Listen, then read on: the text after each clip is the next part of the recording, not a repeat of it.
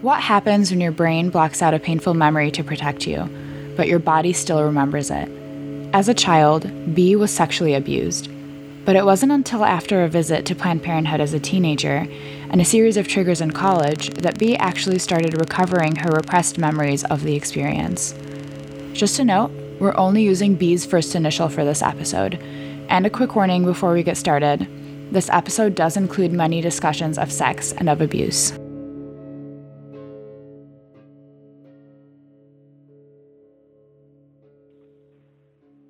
Okay, so there are two times that I remembered remembered that my abuse had happened, and but the the first one I didn't understand. I had remembered until it really fully hit me much later. So I was 17. I was a senior in high school. I was graduating early and I was about to move away to London and um, went to the. I wanted to go to Planned Parenthood. I told my mom like I want to be on birth control. I want to have sex with my boyfriend at the time, who I barely started seeing. He was my first boyfriend, um, and we were talking about maybe maybe whether or not we wanted to have sex. And that was ostensibly the reason I wanted to go to Planned Parenthood. The the real reason I think deep down was that I was really concerned that I had an STD and I was a virgin. I had never had sex before. So it was a very like strange compulsion to want to to go to a clinic to be tested for an STD when there's next to no possibility that I could have one. Um, I googled like crazy. I was I was just I had this feeling that I had an STD, which was it was irrational, and so I went. I, we went to Planned Parenthood, and I asked to be tested. So was, my mom took me. My mom was very open about um, sex education and things like that when I was younger, and always said, you know, when you want to have sex, we'll go put you on the pill.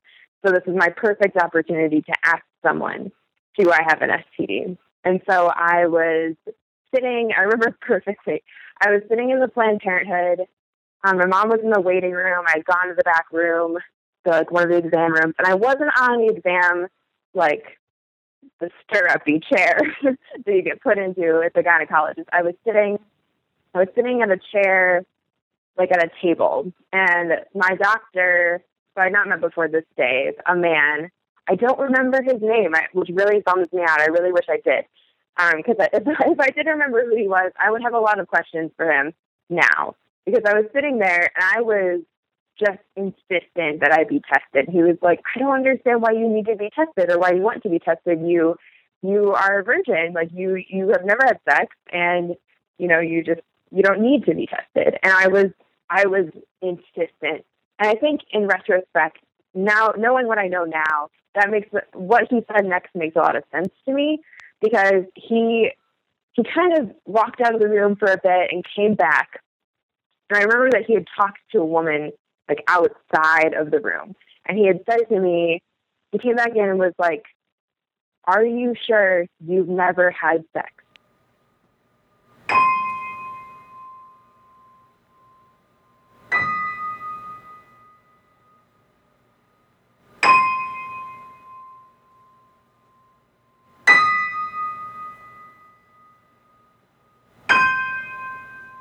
And um, that was a huge moment for me. And I didn't, I didn't, I didn't get it at first.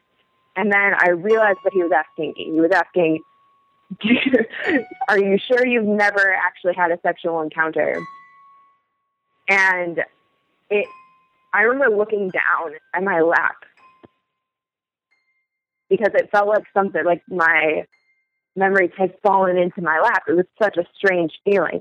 Because then suddenly I, it wasn't that I like I didn't remember. It's that I had no context to what had, what had happened to me as a little kid. And then suddenly someone gave me permission to think it. It was actually a really important moment in my life. And I was like, no, I, I just like shut down, even though I knew that I just remembered being abused as a child. Yeah, so that's kind of what started the journey was that that incident in the plan, incident in the Planned Parenthood. um, which I am eternally grateful that they were there to kind of prompt that memory because the the guy in Planned Parenthood had when I had said that, no, like I I didn't I've never had sex. He said he said kind of again, I think nudging me. He was like and not suggesting, but just kind of like like I said, giving permission in in a way. He kind of said, Well, there's a nurse here who didn't remember like some some things that happened to her as a kid until she was in her thirties. Um and I was like yeah, it was just like, oh my God, this has happened to other people. And so that that's kind of how that memory first or the memories first kind of flooded back. I much later remembered remembering when I was in fifth grade, sitting there um, at my desk and having this memory bob to the surface for just a slight moment, and then I got squashed right back down. And so I remembered properly at 17 and could contextualize even that moment. Because at 10, I was 10 in, in fifth grade. Even at 10, when you remember something like that and you have no context for it, you just, your first instinct is just be like, nope, that didn't happen. what triggered that memory when you were 10? Did it just come up randomly or were you guys talking about something? No, just completely randomly. I was just sitting, just sitting in the, in the classroom and I don't even really remember the context of what what caused it. I just remembered. And that is something that is a consistent theme is that you never other than that that conversation, the Planned Parenthood, memories blindside you. Like you never know when they're gonna come, what someone like what someone says or what someone does or what the world does that makes you remember something like that. So um, the Planned Parenthood incident was like being yeah, being given permission to think something that I kind of had always thought, or that maybe my body always knew had happened to me, but my brain hadn't caught up yet. And so it was, it was like the best way I can describe it. It was like, and I might cry I say, um, it was like, like letting out a breath I had been holding for a really, really, really long time. When I remember that, and yeah, so that was when I first remembered. And then I didn't tell anyone for two years. A couple months after that, I moved to London, and I I spent a lot of my time crying, spent a lot of my time angry, spent a fair bit of my time Googling. And that's what I was like, what is it that's like, is this normal? If it happened to kids, like, am I alone? When you started remembering, and after that experience, were you doubtful at all? Did you did you think, like, maybe I made this up? Oh my God, yes. I spent that next two years insisting to myself that I had made it up and and trying my hardest to pretend like I had never remembered. And I mean, aside from that flurry of Googling when it was safe, when I wasn't near my family, when I had the opportunity to like, to not, you know, not have my Google searches explored when I was Googling like crazy, like child sexual abuse and things like that. Um, I, I remember like shutting my lap, my little Acer laptop. It was pink, like shutting it really fast, pushed it away, and I was like, no, I don't want to know anything more about that. And I'd even like I'd even reached out to someone in a forum online about like survivors of childhood sexual abuse, and she'd emailed me back because I was like, I think I remember something, but I'm not sure. And I think she she definitely emailed me back, and I just would never responded to her. I was just so so sure that I was just not going to deal with it. I was sure that if it was if it did happen, that I was going to take it to the grave with me. That I would I would rather die than talk about it. So, yeah, so I definitely denied it for a long time. And then then there was just no more denying it anymore, which the, it was where the body stuff comes in, where the um, my body knowing that it happened more than my mind. College was a convenient tool to forget, but I knew there was some there were some weird things about me. I knew that like I'd waited. I I didn't ever actually have sex with that high school boyfriend. I I waited until college, um, and I when I did have sex, like it was it was with much hesitation, but also like in an overwhelming desire to just get it over with. and um, and on top of that, there were some weird things about me. Like I had never been drunk, still have never been drunk actually, and just kind of a, a deep aversion to men who had been drinking. It was like not about that. And just kind of a primal fear of some things that I think my body was like, nope, we've been in this situation before. We're gonna exit this this situation as gracefully as possible. And so um, this is where triggers come in. People, I think, have a have a misunderstanding of what an actual PTSD trigger is because in our culture we've used that word to death. So real meaning and what a real trigger is very frequently, at least in my experience and people who I've talked to have had similar experiences to me, especially of, of events that happened before you can kind of conceptualize what was happening to you at the time, um, like childhood abuse, but especially sexual abuse because you don't kind of, you don't have the language to comprehend that. So triggers very frequently are things that you you just can't possibly predict. Like they can be just weird things like smells and sounds that would you would think would have nothing to do with the, the original event. Um, the best way I can describe it um, is actually through Grey's Anatomy. There is a, an episode where a soldier who is now a surgeon who's returned um, from war and he's he's sitting or he's laying down in his girlfriend's bedroom and the the fan above him, the ceiling fan above him, is whirring like a helicopter and it triggers him. And that is exactly what it's like. It is innocuous stuff that does it to you. But in some situations, the sexual abuse, when you're triggered during sex, there is it's really hard to tell what has done it. And so I was with my second college boyfriend, not the one I lost my virginity to, but the one that I was the first one that I was really sleeping with out of the context of I've just lost my virginity. I do remember that he was on top and that I just suddenly couldn't couldn't stop crying. And and he was kind of upset about it, obviously. And shortly after that, we we broke up. Did he know? No, I hadn't told anyone at this point. I still never never said it, and I hadn't really connected it to the abuse at that point. Um, later, I would, and this is probably the incident that forces me to like talk to someone about it. I wish I knew what triggered me then, because it would be very helpful to prevent it from happening in the future. Because sometimes I can feel it coming on, the feeling the panicky feeling that precedes like a full blown secondary post traumatic stress episode.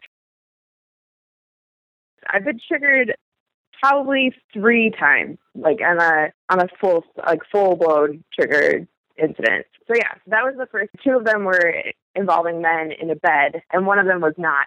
And the one that was not is actually the one that was the worst. So the second one happened maybe my sophomore year, end of my sophomore year. So a year later, this was around the time I was actually starting to talk about my abuse. I had told um, my mom, and I had told, and I been rushed into therapy, and very quickly it was like I was doing marathon therapy sessions with a psychologist in Rockford, Illinois. And so it was like every weekend going from UW Madison to Rockford to like spend a lot of time just steeped in this in this memory. And I was especially vulnerable. And so I had this boyfriend, um, actually probably like my last like quote unquote boyfriend, um, in recent memory, and and he, I had invited him to come over to my apartment, and I couldn't tell it was a, like a Friday night. I couldn't tell from the text messages that he, he was drunk, but when he got to my apartment, he was very drunk, and um, that's part of my naivete around alcohol is that I cannot tell when other people are drunk. I because I, I don't know how to, I have no basis of comparison. And so if he had, if I had known he had been drunk, I wouldn't have let him come over because I'm very sensitive about men who have been drinking in a sexual context. And that definitely goes back to the abuse. So when he came over, we, he fell asleep in my bed, but he fell asleep on me and he was drunk and I couldn't get him really off of me. I mean, I was paralyzed by fear and he was he weighed more than me, said. There was just no way that I was going to get him off of me when I was in a like weakened, freaked out state. And so I spent a lot of time awake and with this drunk man who smelled like alcohol on top of me, and I had a I had another um, trigger because there was it was the weight of him and the smells and and the being trapped and and so that was my second instance. That one wasn't as bad, and I knew what was going on. I was like, well, clearly this is why I'm having this this freak out. This is very close to the sensory memory I have from when I was probably nine when it happened. Um, my abuse, although there's there's indications that I could have been it could have been happening a lot, and I could have been much younger, um, probably six, Um, if it were were to have started any time, it would have been when I was six. After that, I also broke up with him. Um, and seeing a pattern emerge. The third time was much more recently, the end of my junior year or beginning of, yeah, like the summer of my junior year, I suspect. And in college, I lived in this great apartment. It was a big mansion that had been th- turned into studio apartments for girls. We shared bathrooms, so only women were allowed in this beautiful Victorian mansion. Um, my friends called the Jane Austen dorm rooms, which was very appropriate. and um, there was this girl who lived like across and down the hall from me, and there were like three of us on the floor that shared a bathroom. And so I was walking to the bathroom, and I should explain first that when I was little, I had these things that I called crushing dreams. Um, I had I used to call them the crushing dreams, where it was not an imagery type dream. It was not. It didn't make any sense. It felt like when I tried to describe it as a little kid. Um, and I, I, by the way, I can't remember like not having these memories and these these dreams. Um, the it felt like mattresses being piled up on me. That's what I called it, and the numbers counting up. So it doesn't make any sense unless you know what a panic panic attack feels like. Then you know that that's exactly what I was probably having as a small child. And I was trying to, I would wake up in the middle of the night just terrified.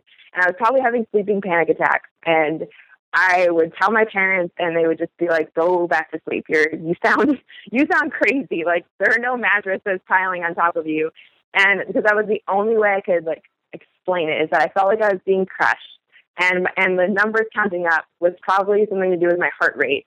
And like just, and also these dreams or panic attacks rather were silent but also deafeningly loud. Like I have no idea how to explain it, but just like so much pressure and and building pressure. It was just a terrible, terrible feeling. And so I was walking to the bathroom in this in this apartment at age 20 and 20 or 21 and I was walking to the bathroom and the bathroom had just just the toilet um and it was just like a long little narrow bathroom.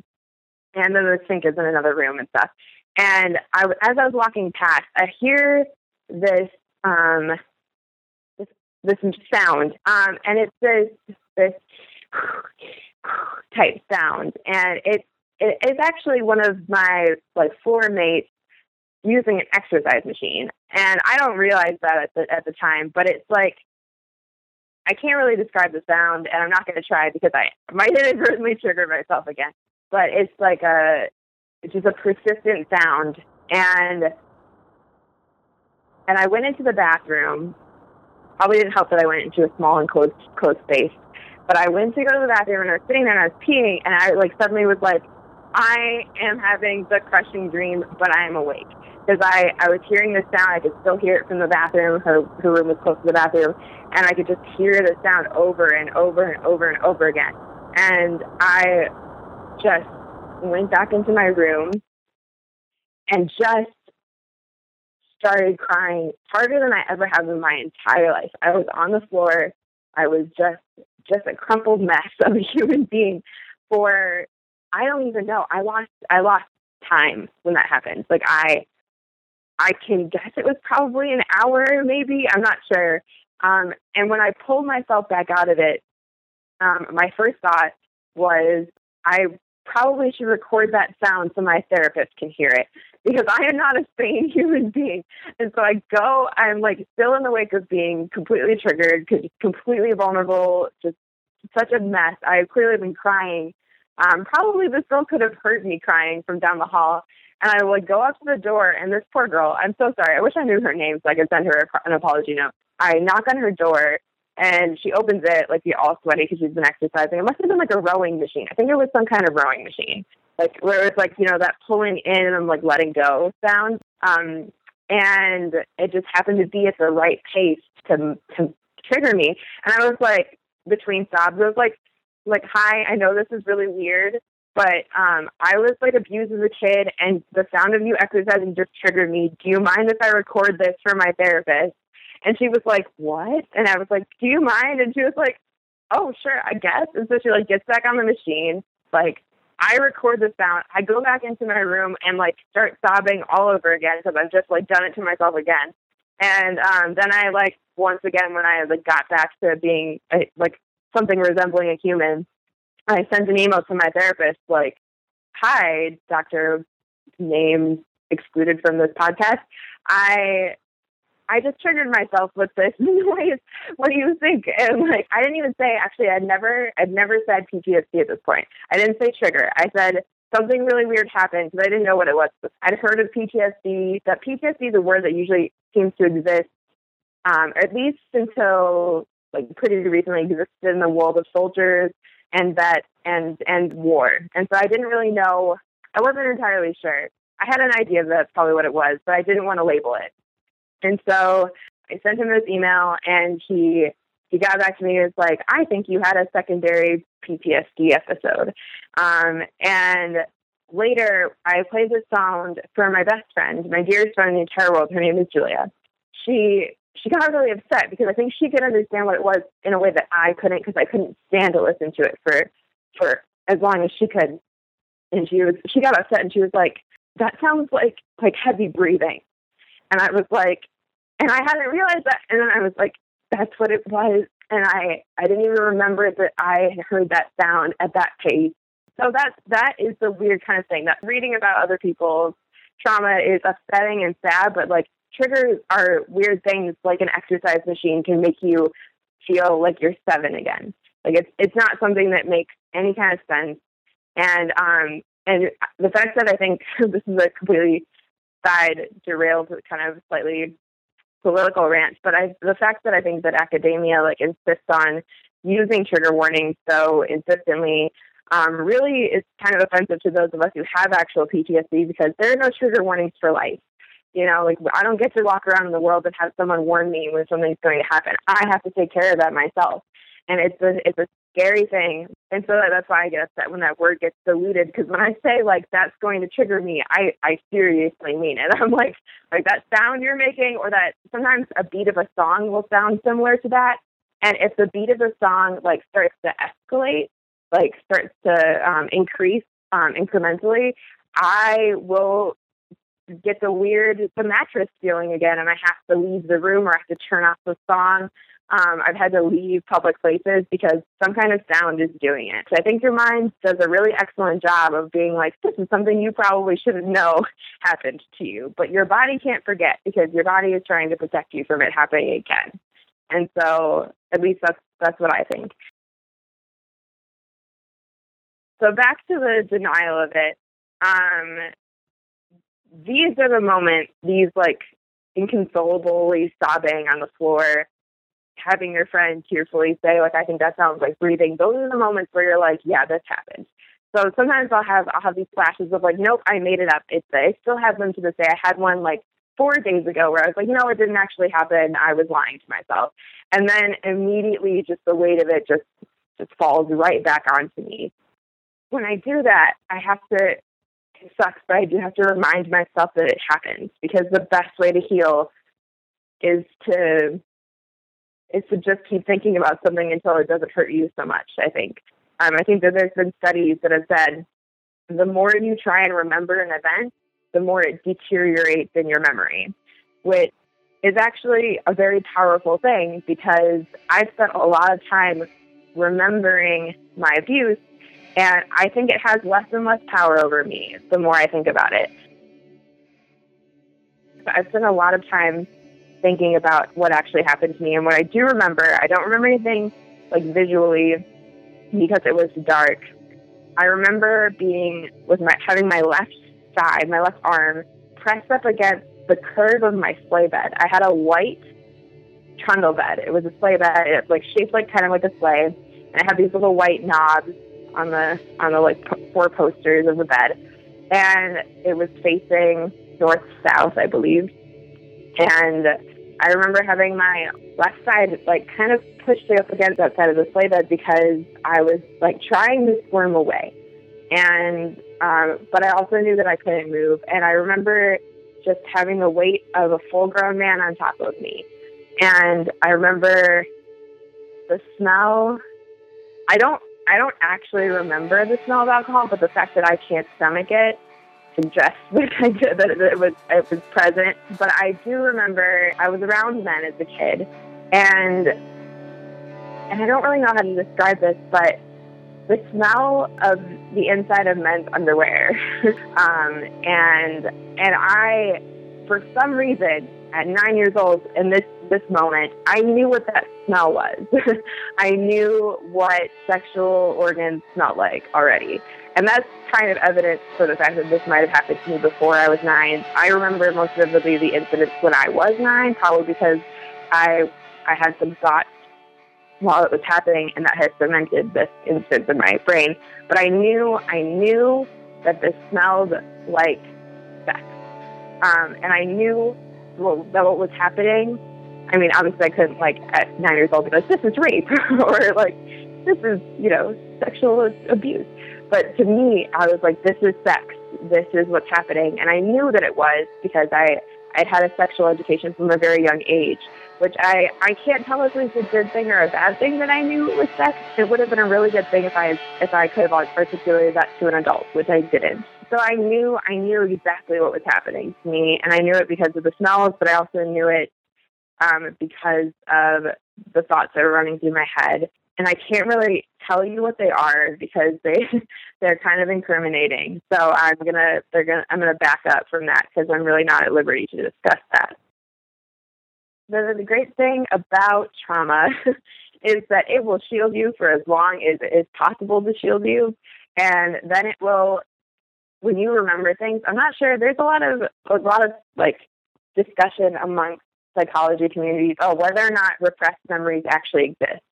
And I could go kind of either way with this one, strangely, even though I feel like I've had what resembles repressed memories, is that there's the one side of the of the debate that says no, they don't exist, like they they they're not real. The other side says yes, they are. People remember stuff that they never remembered before all the time.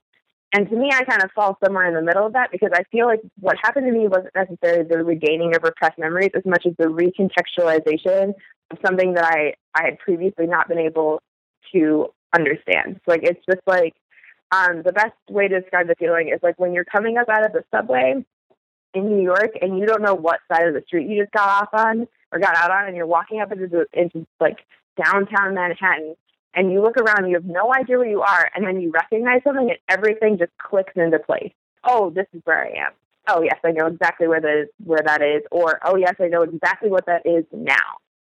The weirdest part for me about this entire situation is that I'm missing a really big chunk of my childhood, just memory wise. There's a big kind of gap of memory lost in my in my years as a kid. And how I how I know that happened, I have a very spatial memory. So when I write papers, like my mind like kind of hooks onto a random place. When I used to work at a museum, it was like a certain gallery. Like so I'm typing this anthropology paper out. I'm in gallery 17 for no apparent reason.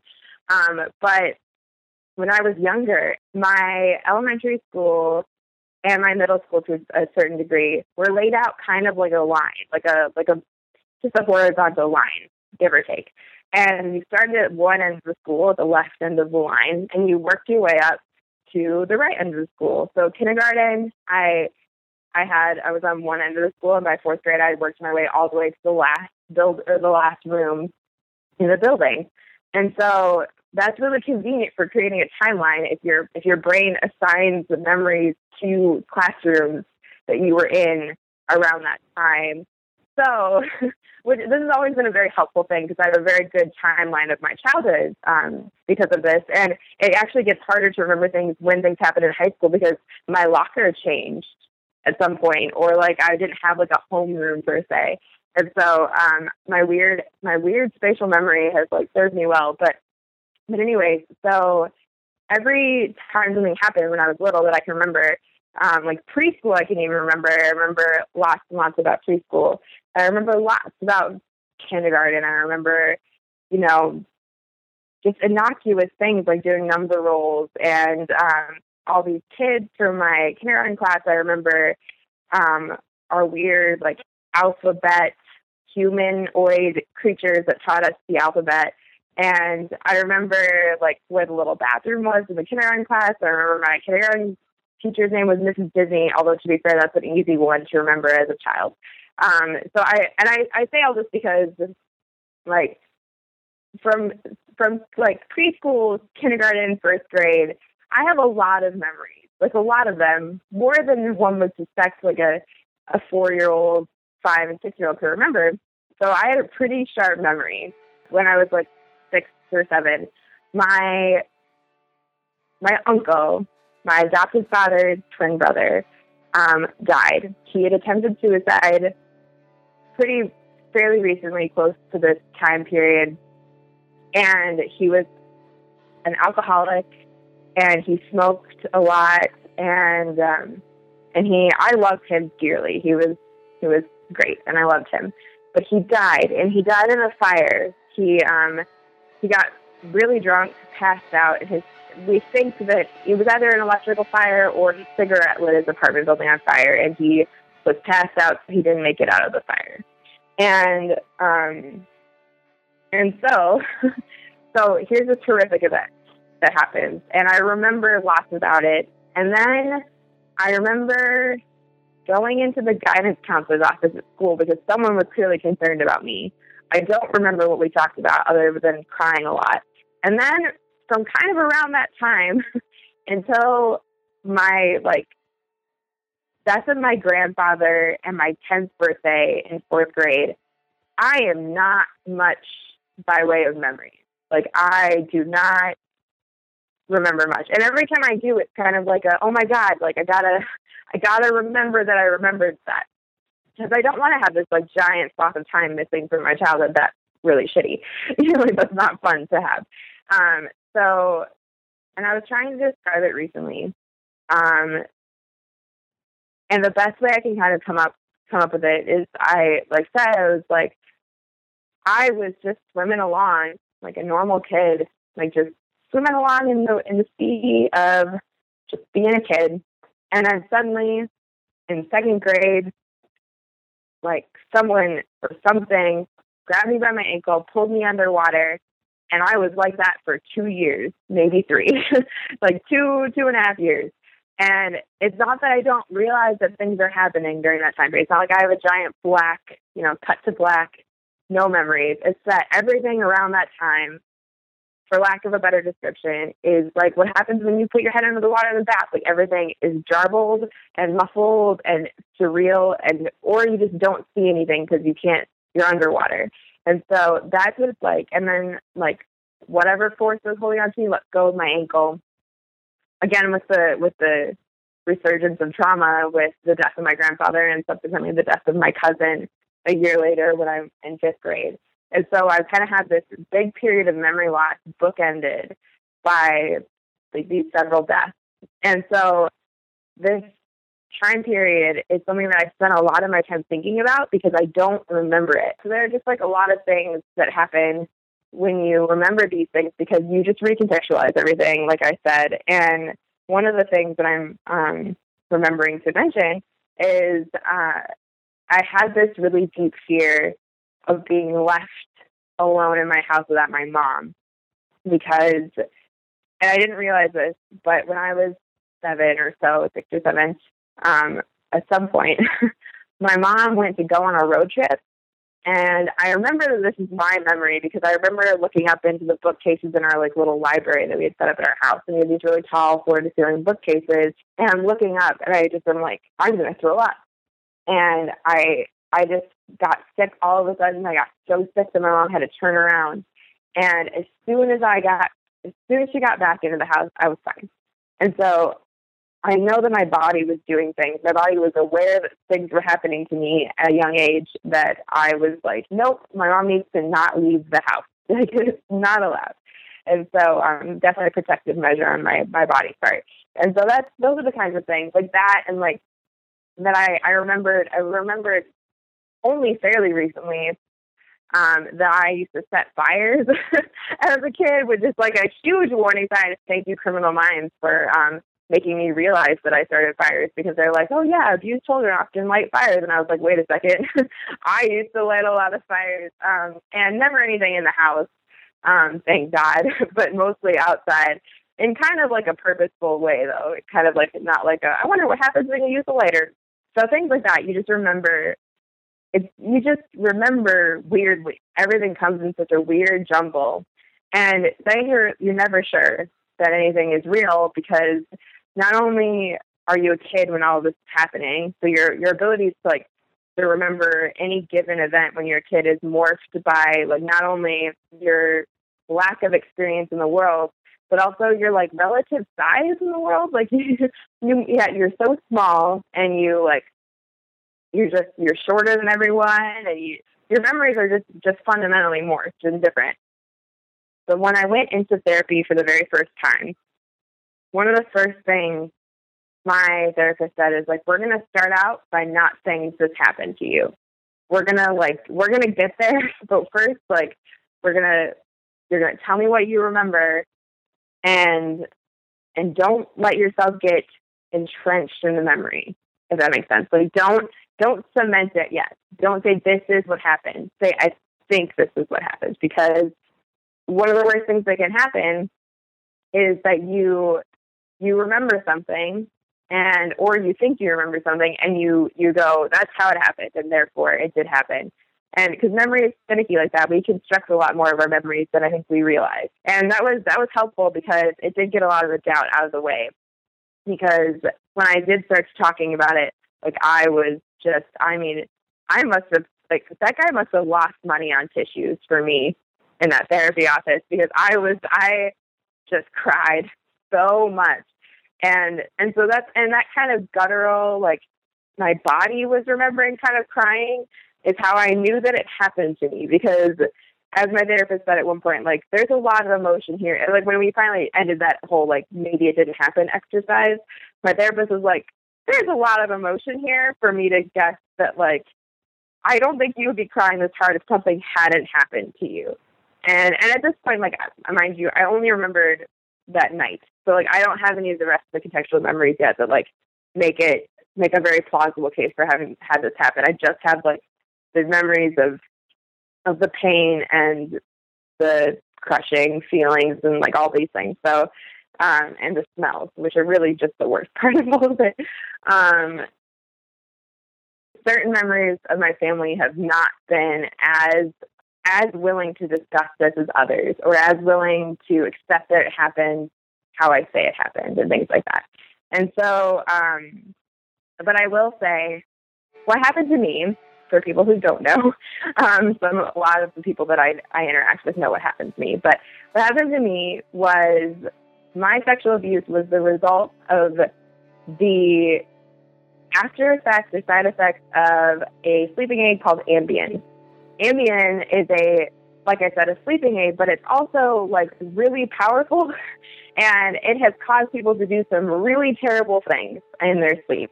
It's caused, I mean, on the milder end, sleep eating, like engaging in behavior, sex behavior while sleeping, um, all these kinds of things. And and on top of it, it's also caused people to murder people while using Ambien in their sleep. Like they're fully asleep, but they are sleepwalking and sleep killing or sleep abusing children and like all these things. And so it's really, really terrible. So I get the I get the warm, cushy feeling of knowing that what happened to me wasn't the result of pedophilia and um, or, or intentional harm to me. But I do, that does add a nice little layer of shit passiveness to my situation because the person that abused me did not remember abusing me. Um, the person who did abuse me, like, has acknowledged that it happened insofar as he has been like, yeah, I mean, I believe what you said, but I have no idea what happened because I don't remember. Can I ask, how did you find out about the Ambien and all of this? Did did your abuser say that to you, or? Yeah, actually, the person that abused me told me.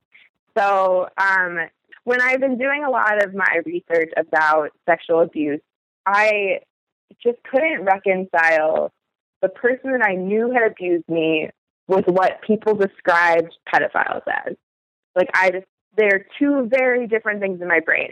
And I was also very hesitant to consider them two very different things because I didn't want to have like some kind of Stockholm syndrome thing where I was excusing my abuser. Like I wanted to hold them accountable, but they did not act like this had happened.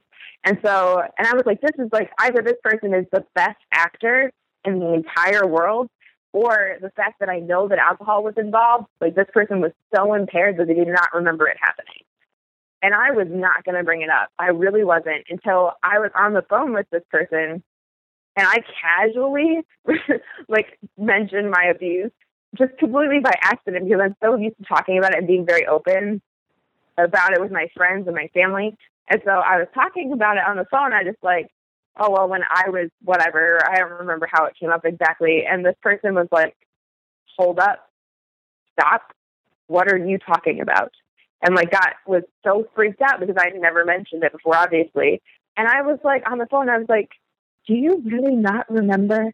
And and I think that was probably the moment for them to have remembered or not remembered but been like shit like this is probably something that i did because i i danced around it when i first remembered that it happened i couldn't be in the same room with this person them hugging me made me want to throw up like i was so just viscerally scared and and disgusted and like just I loathed them. I hated them so much. But over time that feeling had dissipated. It it resurges every once in a while. Sometimes I can't be around this person and that sucks um, in some respects, but I also just like know that I have to that I have healthy limits here. So anyway, so I was like, I just I can't imagine this person having done this. I can't imagine it. And so I also had some people in my family telling me reasons why it would have happened and and they were all kind of like self motivated reasons. Does that make sense? Like, oh, this person did it to get back at me, or like this person did it out of grief, or out of this, or out of that. And so I think that like kind of warped my own perceptions of it. I was like, this was done to me as an act of malice. It was done to me as an act of revenge. It was it was done to me for you know a whole bunch of reasons. And so I was like, okay, maybe it wasn't pedophilia as much as it was just terrible act of revenge. And I was like, okay, maybe that's more possible. But I like I was like, I just can't see this. I can't can't reconcile these two people, this like pedophile and this person that I know. And so I, I did let it slip to him on the phone and I hung up the phone really fast. I was like, Nope, we are done with this conversation. And we were supposed to have brunch like a couple days later. And like I just like went about pretending like it hadn't happened because I'm really good at that. And so I was like, we're just gonna not talk about this. And we were sitting having like a really great brunch. We were talking about something else, and then I mentioned something about like needing to protect my inner child. And I was like, yeah, like I just feel like I need to protect this little version of me. And that's something I haven't really talked about in our conversation is that my biggest struggle with my abuse in a lot of ways, other than accepting that it has happened, um, has been that I held myself accountable for a long time. And that the hardest thing to see now is to see kids, or little girls especially, to see girls who are like seven, eight, nine years old, and to realize then that I was so small, so terribly small when this happened. And and I also was angry at this little version of myself for not telling anyone or for just letting it happen or just I was angry for so many reasons, and I just kind of like just left her. I was just like, you know what? We're just gonna leave the childhood behind, pretend like it didn't happen. And so I realized my very last day of therapy with my first therapist, he and I were talking, and something called the doorknob effect happened, where the like the last five minutes of my therapy, when I was like, okay, I'm just doing my last session for a while, I hit on what was really the most upsetting thing to me about this is that I had abandoned so much of myself in trying to get over get over all this trauma. Like I just like very much like a almost like a Wuthering Heights type situation where there was this little girl at the window of my life just like just like touching the window like hey can i come back in now please? Like i like this sucks. Like you just abandoned me and you hate me and i don't understand why. And so um my advice to people who have been abused as children is to take care of your little inner child. Like let her have a zebra cake now and again or like let her eat some easy mac or Kraft macaroni and cheese that she ate when she was little because that is really a healing thing. But anyway, so I was mentioning this this feeling that I really need to protect my inner child and that I felt like a single parent to myself. It's a very weird thing. And like, that's not something you want to exactly like force on yourself too much because that's like what happens and you have dissociative identity disorders. And so instead, I was trying to reconcile these two personalities and reconcile who I am as an adult and who I was as a kid. And so I was mentioning this, and this person like looks over at me and was like, "I think I did something terrible to you, but I don't remember."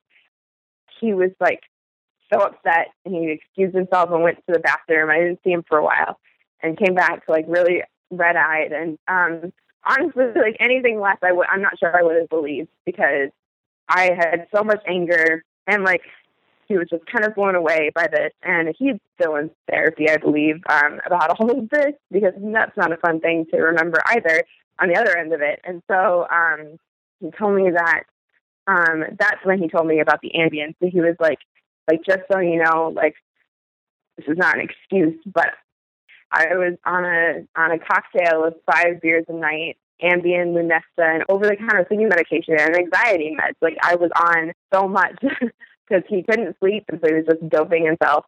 And so he's like, I don't remember a lot from that time. And um, he told me that he was waking up in weird parts of the house, waking up outside, like down the street. Like so, he was sleepwalking. That was kind of, I think, what made him realize that what happened to me is something he could have done and not remembered it having happened. And so for him, that was kind of a big, big deal. And it was for me too, because I went from existing in a world where this had happened to me because you know, of someone's revenge or someone's malice or someone's pedophilia or something to a world where it was just a really terrible accident. Like just the worst imaginable accident. And there have been other cases of this. And I'm sure I'm sure that there are a lot more than people probably realize. And I don't think that any medication that has this kind of side effect that can impact another human who's not even taking the medication um, should be oh, should be legal. But I don't really know how it's possible that it is. I mean, I can probably say that Ambien ruined my childhood.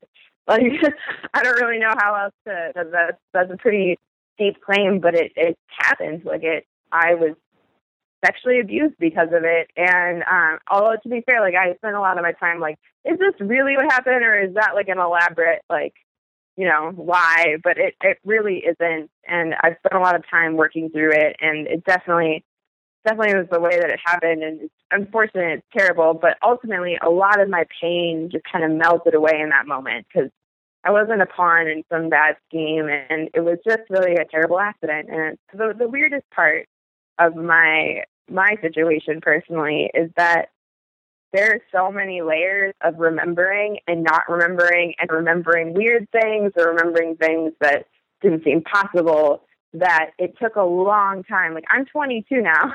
What's 22 minus 9? I can't do math, but it's it's been that many years since the abuse happened that I'm finally able to talk about it. You know, like it's it's taken a long time, and sometimes I wonder, like if if I could have not ever remembered, would I have would I have taken that road?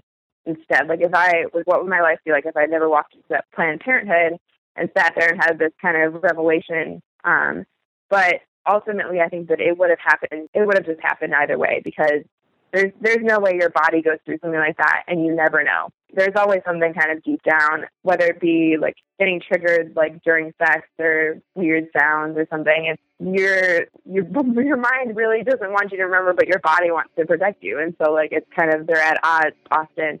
Um, and I'm pleased to announce, I guess, that I'm going back into therapy in the next couple of weeks because these things, after a period of like nine months of not being in therapy, it it's been a good it's been a good run that I probably should go back in. And that's the thing is like this is this is not something that's ever going to not affect me, unfortunately. But but it will lose its power over time. Just like remembering something more and more and more is it it just the physical synapses in your brain lessen over time. So the more the more I process it, the more I think the more anyone would process their abuse, the more it loses its control over you. Thank you so much to B for bravely sharing her story with us. Music in this episode was by Will Lemkuhl and Clayton Bennett. This has been Memory Foam. Thanks for listening.